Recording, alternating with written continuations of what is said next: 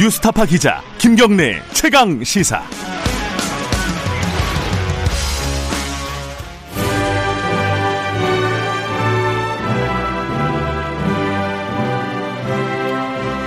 네, 전국의 가장 뜨거운 현안을 여야 의원 두 분과 이야기 나눠보는 시간입니다. 최고의 정치. 오늘도 두 분 모셨습니다. 더불어민주당 홍, 홍익표 의원님, 안녕하세요. 네, 반갑습니다. 그리고 국민의힘 윤영석 의원님, 안녕하세요. 네, 반갑습니다. 어, 유튜브 라이브 열려 있습니다. 실시간 방송 보실 수 있고요. 어, 문자 참여 기다립니다. 짧은 건 50원, 긴 건 100원, 샵 9730으로 보내주시면 저희들이 대신 질문해 드리겠습니다. 스마트폰 콩 이용하셔도 좋고요. 어, 얼마 전부터 저희들이 룰을 정해서, 뭐, 룰이라고 별거 없고요. 자, 한 분의 발언 시간을 최장 3분 이상 안 드리겠다. 너무 길어지면은 듣는 분들이 힘드시니까, 어, 그거니까 그것만 좀 배려를 해주셔서 유념하시고, 말씀을 가급적이면은, 어, 간략하게 해주시면 고맙겠습니다. 아, 3분쯤 되면 저희들 신호를 드릴 거고요. 자, 오늘 윤석열 총장 그리고 뭐 추미애 법무부 장관 이제 뭐 청와대도 이제 슬슬 개입 뭐랄까요 이 등장 인물로 거론이 되고 있습니다. 이제 차관도 임명을 새로 하고 이제 징계가 끝나면은 어, 대통령이 뭔가 결정을 해야 되는 시간이 다가오고 있다 이런 얘기도 나오고 있고요. 어. 계속 하는 얘기인데 저희들이 기자들이 나왔을 때도 그렇고 두 분이 나왔을 때도 그렇고 아, 이 얘기 좀 그만했으면 좋겠다. 근데 뭔가 뭔가 좀 이제 매듭이 지어져야지 그만하긴 할 텐데 오늘은 그래서 뭐 앞으로 진행되는 상황에 대해서 좀 얘기를 해보죠. 뭐 어떻게 마무리를 해야 될 것인지 그리고 뭐 징계위 이런 부분에 대한 얘기들 앞으로 진행되는 얘기들을 조금만 해보겠습니다. 어 먼저 이제 업무 복귀를 했죠. 법원이 어 판, 판단을 내려서 이제 뭐 직무 정지가 어 타당하지 않다라는 판단을 내려서 예, 윤석열 총장이 업무 복귀를 했는데 뭐 여기서 끝나는 거 아닙니다, 당연히. 징계위원회가 곧 내일 열릴 거라고 했는데 그것도 좀 미뤄질 것 같은 분위기고요. 그런데 지금 그걸 위해서 지금 법무부 차관을 내정을 했어요, 지금. 어, 청와대가. 근데 법무부 차관에 대해서 또 논란들이 생기고 있고. 자, 여기서 얘기를 좀 출발을 해보죠. 어, 일단 그 징계위원회 관련해서 법무부 차관 임명, 이용구 변호사를 임명을 했잖아요. 이 부분에 대해서 어 여러 가지 분 얘기들이 있는데 야당이 좀 할 얘기가 있을 것 같습니다. 요, 여기 먼저 윤영석 의원님께 듣고 시작을 열어보죠. 예. 결국은 추미애 법무장관의 그 윤석열 총장에 대한 직무 배제 조치에 대해서 네. 행정법원이 이제 어, 윤석열 총장의 그 입장을 받아들였어요. 네. 인용을 한 것이죠. 그래서 결국은 이제 윤석열 총장이 직무에 복귀를 했는데 어, 정상적인 절차라면은 그 추미애 법무장관이 법원에 항소를 하든지 네. 본인의 뜻을 관철을 안 됐기 때문에 항소를 하든지 이렇게 해서 이제 푸는 것이 맞는데 이거는 이제 법원 절차는 아예 이제 또 중단을 하고 이제 징계 징계를 하겠다는 식으로 지금 가고 있지 않습니까? 그리고 결국은 이제 이 징계심의위원회가 남아 있는 상황인데 지금 징계심의위원회 지금 그 어, 개최 일자도 좀 위법성이 있어요. 형수법에 위반되는 겁니다. 5일 이후에 그 공식 송달된 5일 이후에 개최를 해야 되는데 이게 지금 그 법에 위반되는 거예요. 그리고 음. 이제 징계위원회 위원으로 있던 어 고기영 차관, 예. 법무부 차관이 이제 결국은 뭐 사표를 했는데 그 뜻은 윤석열 총장에 대한 징계가 부당하다는 그런 내심의 의사표시를 한 것이죠. 네. 그래서 사표를 내버렸죠. 어 그런데 이제 문재인 대통령이 결국은 어제 법무장관을 임명을 했단 말입니다. 예. 이 신임 법무장관이 결국은 60년 만에 판사 출신 법무차관이에요. 예. 상당히 이례적이죠. 예. 거기다가 소위 그 좀 좌편향, 좌편향이라고 진보편향이라고 할 수 있는 우리법 연구회 출신이에요. 예. 그렇지 않습니까? 그래서 결국은 어 친여 성향의 그러한 그 법무차관을 임명해서 결국은 어 윤석열 총장에 대한 징계를 강행하겠다. 음. 이러한 것이 이제 어 그것이 문 추미애 법무장관의 뜻이 아니고 문재인 대통령의 뜻이라는 것이 사실상 이것이 명백해진 거예요. 그래서 문재인 대통령이 그동안에 본인이 소신이라고 하면서 검찰총장 임기는 보장돼야 된다. 왜냐하면은 음. 검찰의 중치, 정치 적인 중립성이 중요하기 때문에 그것이 가장 본질적인 것은 총장 임기를 보장하는 것이라고 본인이 책에서도 썼고 또 국민들한테 약속을 했습니다. 그런데 어, 그러한 이제 실 음.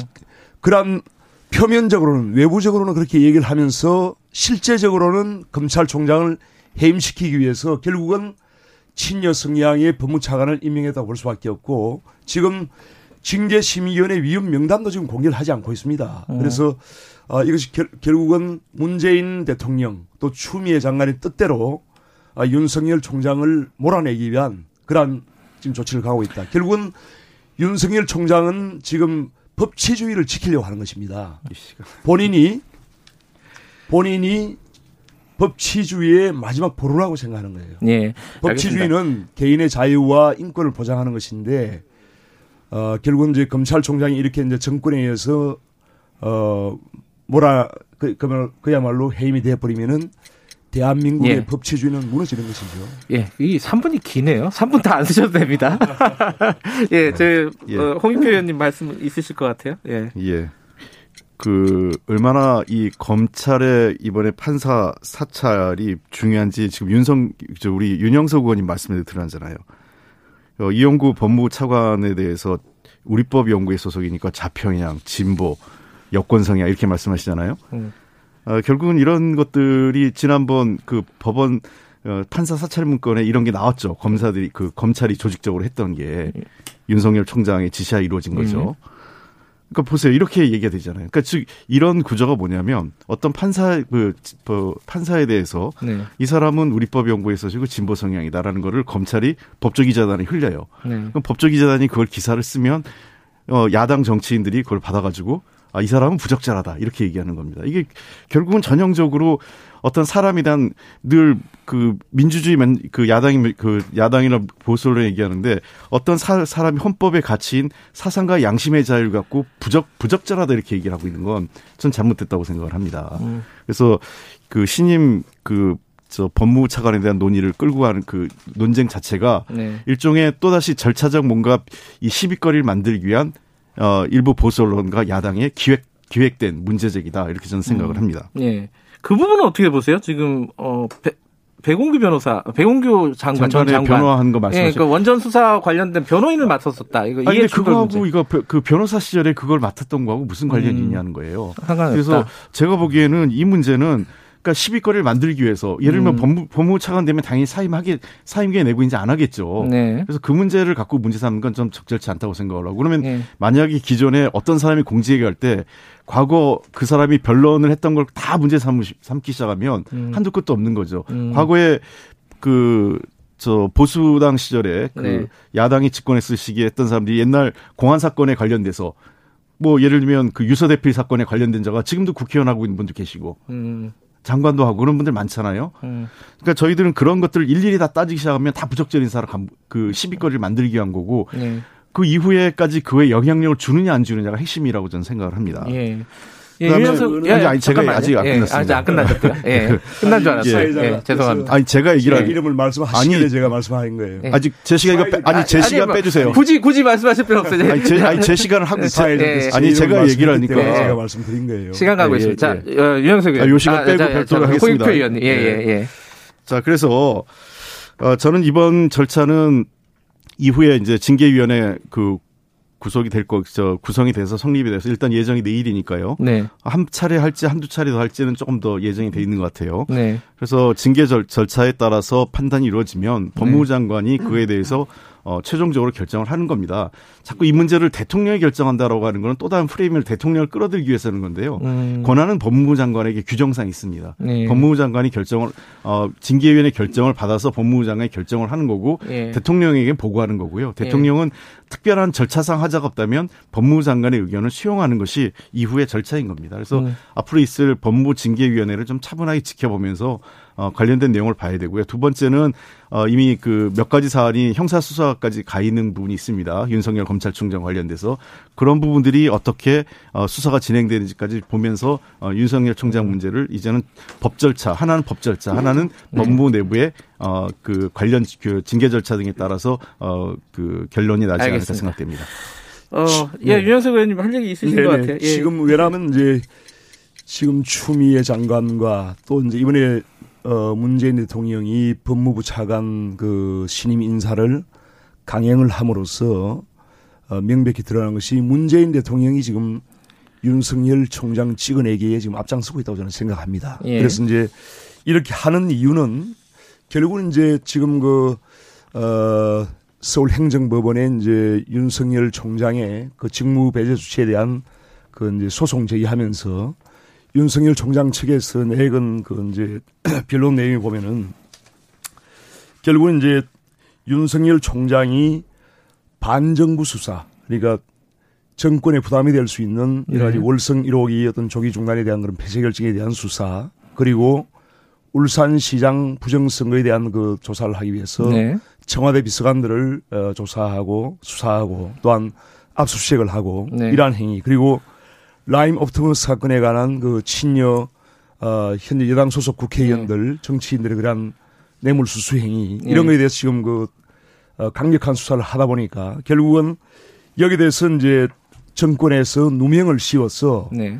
검찰총장을 쫓아내려고 하는 것이다. 이렇게 변론을 했습니다. 윤석열 총장 입장에서 여기에 대해서 이제 결국은 그 서울행정법원의 어, 판사가 조미연 판사가 결국은 판결을 어, 그러한 윤석열 총장 측의 그 주장을 다 인용을 한 것이죠. 그래서 결국은 이제 추미애 장관의 직무배제 조치가 무효다 이렇게 이제 그 인용 결정을 한 거 아닙니까? 예. 그래서 이거는 상당히 법원에서도 그 윤석열 총장 측의 그런 입장을 어 지지를 한 거예요. 결국은 그 내용을 보면은 윤 총장 어 직무부재에 따라서는 검찰총장의 공백이 생길 수 있고 그다음에 검찰의 정치적 중립성이 훼손될 수 있기 때문에 결국은 그러한 조치가 불가하다 이렇게 이제 판결한 거 아니겠습니까? 예. 그래서 이러한 것을 보면은 지금 상당히 이제 문재인 대통령과 추미애 법무장관의 이러한 그 윤석열 몰아내기가 굉장히 법치주의를 훼손하는 것이고 어, 흔적을 파괴하는 것이에요. 그렇기 때문에 어, 법원에 서 이것이 무리하다는 것이 판결 났음에도 불구하고 그걸 완전히 무시하고 또 지금 징계위원회를 한다는 것은 제가 보기에는 이거는 뭐 그야말로 권력의 농단이라고 볼 수밖에 없는 것이고 예. 지금 이 1심 어, 우리 행정법원의 그 판사가 보면은 어저 대학 동문이에요. 그런데 저 잘 알죠.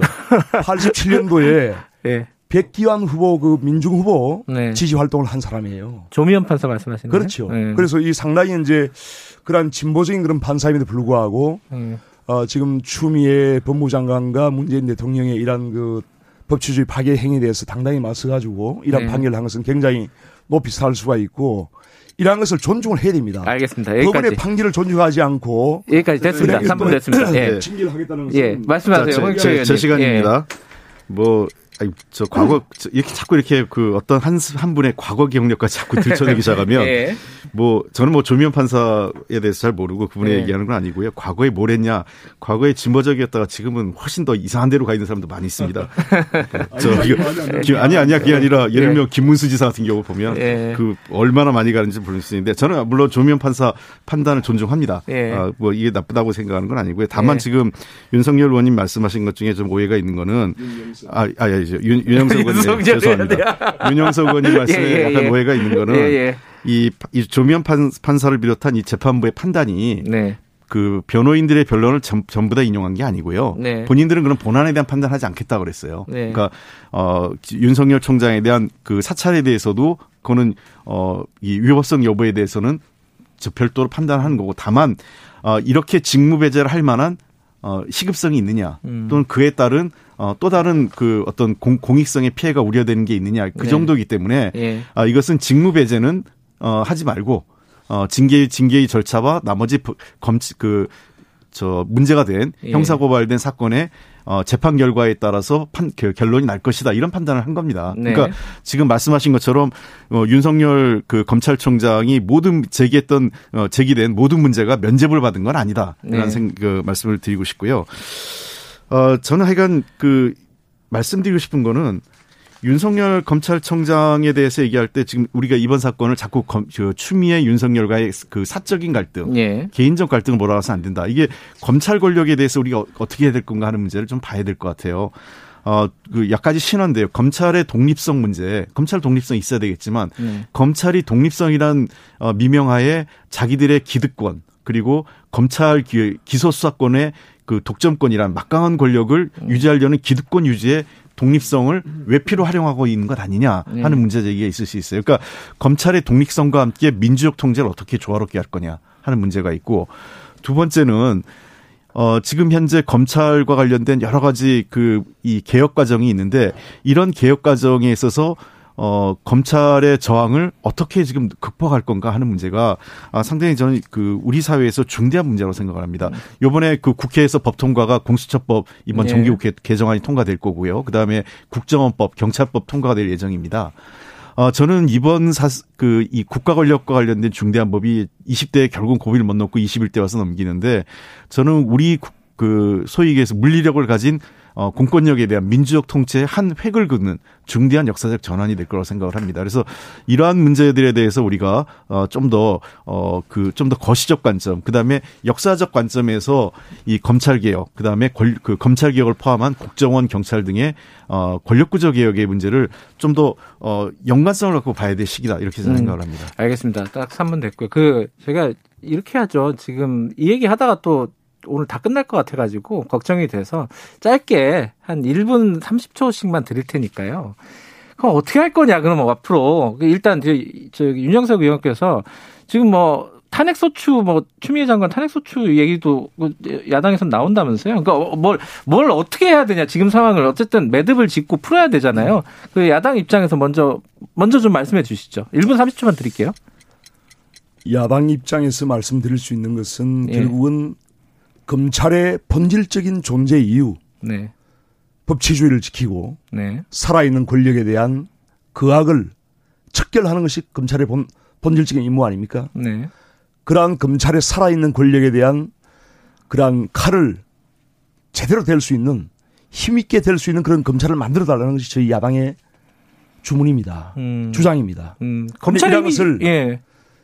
지금 문재인 대통령과 추미애 법무장관은 검찰이 권력에 대해서 칼을 대니까 그 칼을 지금 뺏으려는 거 아닙니까? 음. 결코 그렇게 돼서는 안 되고요. 예. 지금은 이제 앞서 우리 홍 의원께서 자꾸는 민주적 통제 이렇게 말씀하시는데 예. 굉장히 허울 좋은 그런 미명일 미명에 불과한 것이죠. 결국은 민주적 통제가 아니고 선출된 권력에 의한 정치적 통제이죠. 이것이 결국은 정치적 중립성을 지금 훼손하고 있는 것은 추미애 법무장 아닙니다. 음. 문재인 대통령이에요.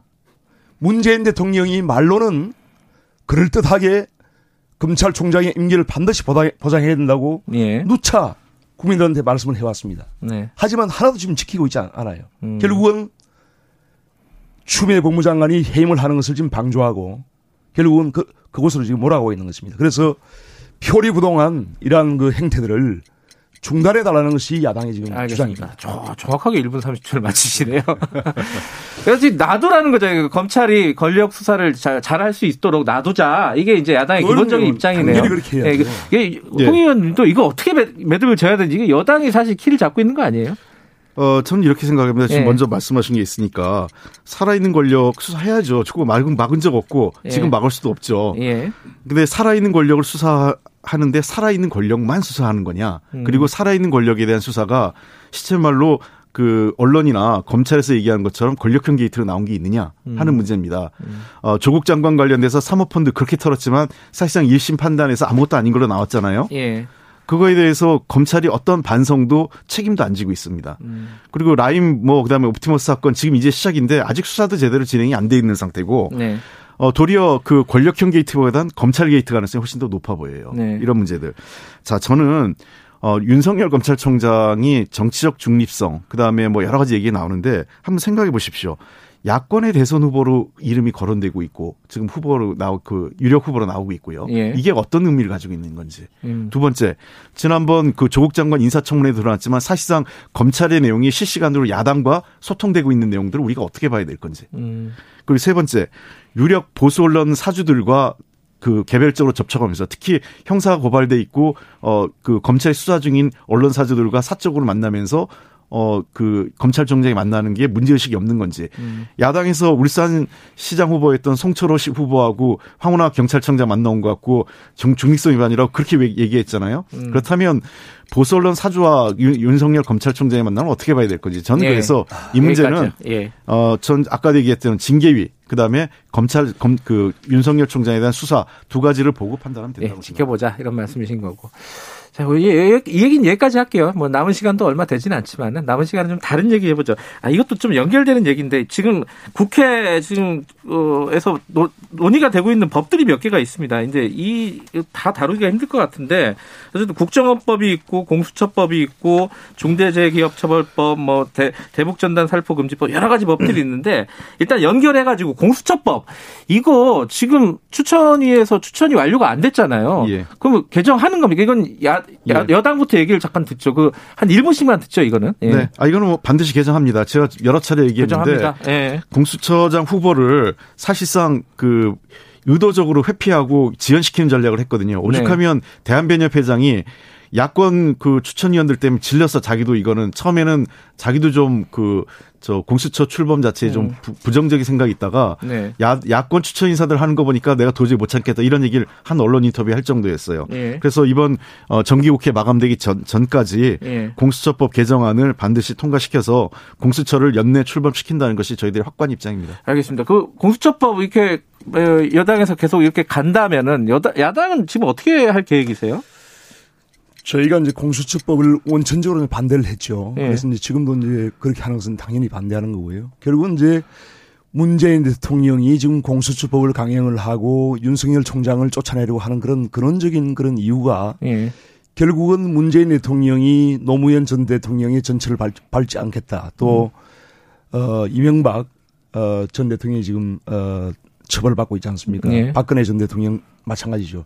이러한 전직 대통령들의 불행을 본인이 어, 발제하겠다는 그런 뭔가 퇴임 후에 두려움에서 나오는 것이라고 저는 생각합니다. 그래서 결국은 공수처도 자기 사람을 공수처장으로 심어가지고 결국은 검찰의 힘을 빼고 지금 공수처의 권한이 보면은 검찰이 수사하고 있는 수사 내용까지 이첩 권한이 있어요. 네. 공수처에 결국은 검찰이 수사하는 이런 울산시장 하명 사 어, 부정선거 사건, 월성 1호기 사건, 또 라임 펀드 사건에 예, 시간 다 어, 됐습니다. 권력자들이 예. 개입됐을 경우에 그것을 결국은 공수처가 소기한 아닙니까? 그래서 예, 알겠습니다. 그러면 대통령의 예, 여기까지 하셔야 돼요. 그 마이크가 안 나오고 있습니다, 지금.